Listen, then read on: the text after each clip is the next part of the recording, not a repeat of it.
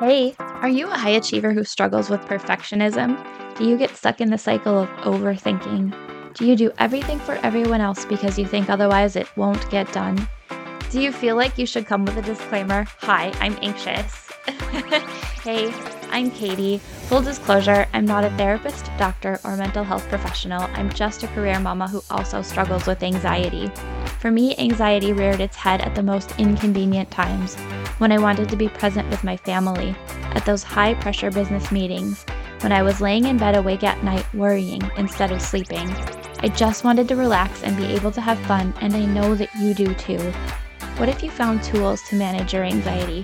What if you knew how to enjoy life even though you are anxious? Look, it's time to put down that third cup of coffee and swap it for some lemon water. We're going to get control over anxiety so it can stop controlling you. Let's go, girl. Hello, my friend. How are you today? Welcome to the Hi, I'm Anxious podcast. I'm so glad you've joined me today. Before we get started, I'd like to share with you that right now I'm offering you to help create a custom calm bedtime routine. If this is something you're interested in, you can book a calm bedtime call with me. The link is in the show notes. I'd love to meet you and help you create your own calm bedtime routine. Now, I'm getting quite a response from listeners when I talk about overthinking. So, today I'd like to share with you a super effective strategy that I've used to get out of overthinking. And I like to call this strategy parking on a hill. One time I was talking with a friend about how I can create some forward momentum in a project that I was working on, but was struggling because of overthinking. He suggested to me that I set myself up to make movement by parking on a hill.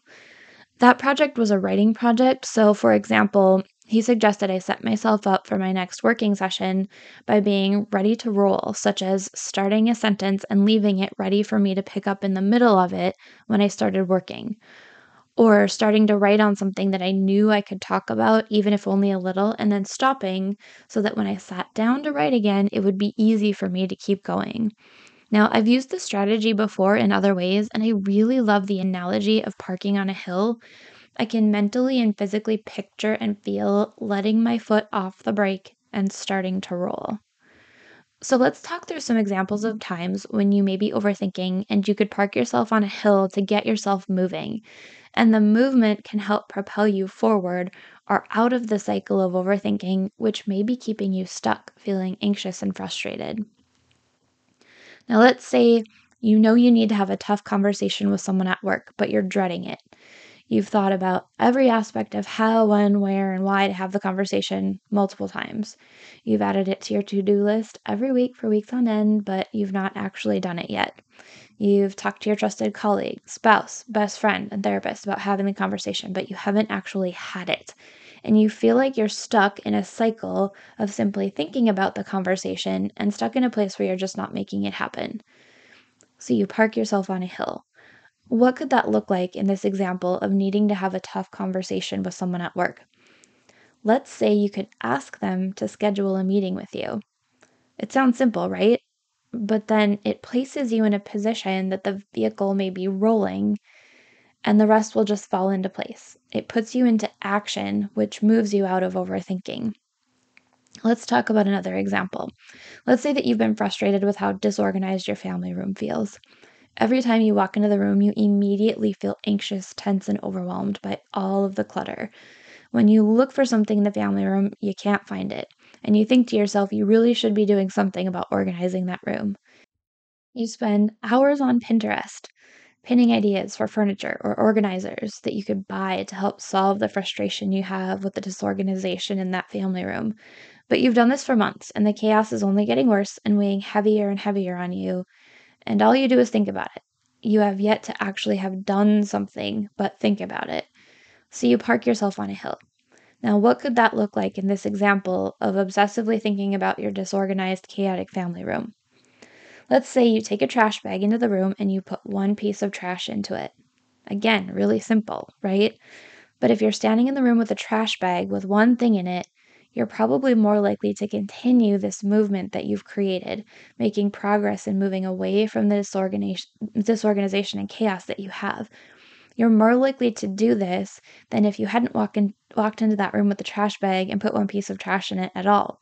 Maybe you'll even fill that bag or throw away all the trash in the room, whichever comes first. Now, I want you to think about, sweet friend, where in your life are you spending a lot of time and effort thinking to the point of overthinking but not actually doing anything? About what are you overthinking so much that you're really frustrated by the issue and feeling stuck? Are you so frustrated that you're also shaming yourself for only thinking about the issue instead of making progress or movement on it?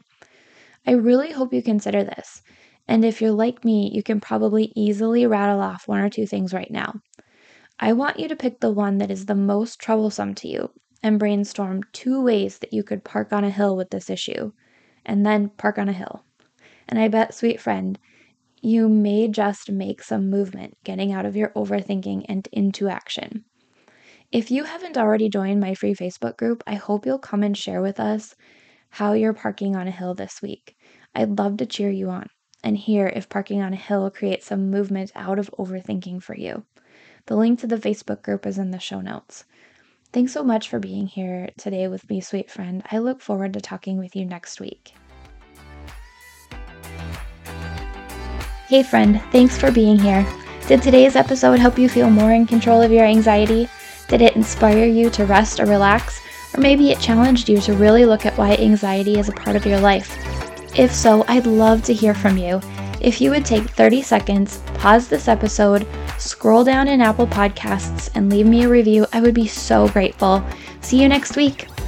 Disclaimer I am not a medical professional, and this podcast is not providing therapy or medical treatment contents of the podcast are for informational purposes only and are not a substitute for professional medical advice, diagnosis, or treatment.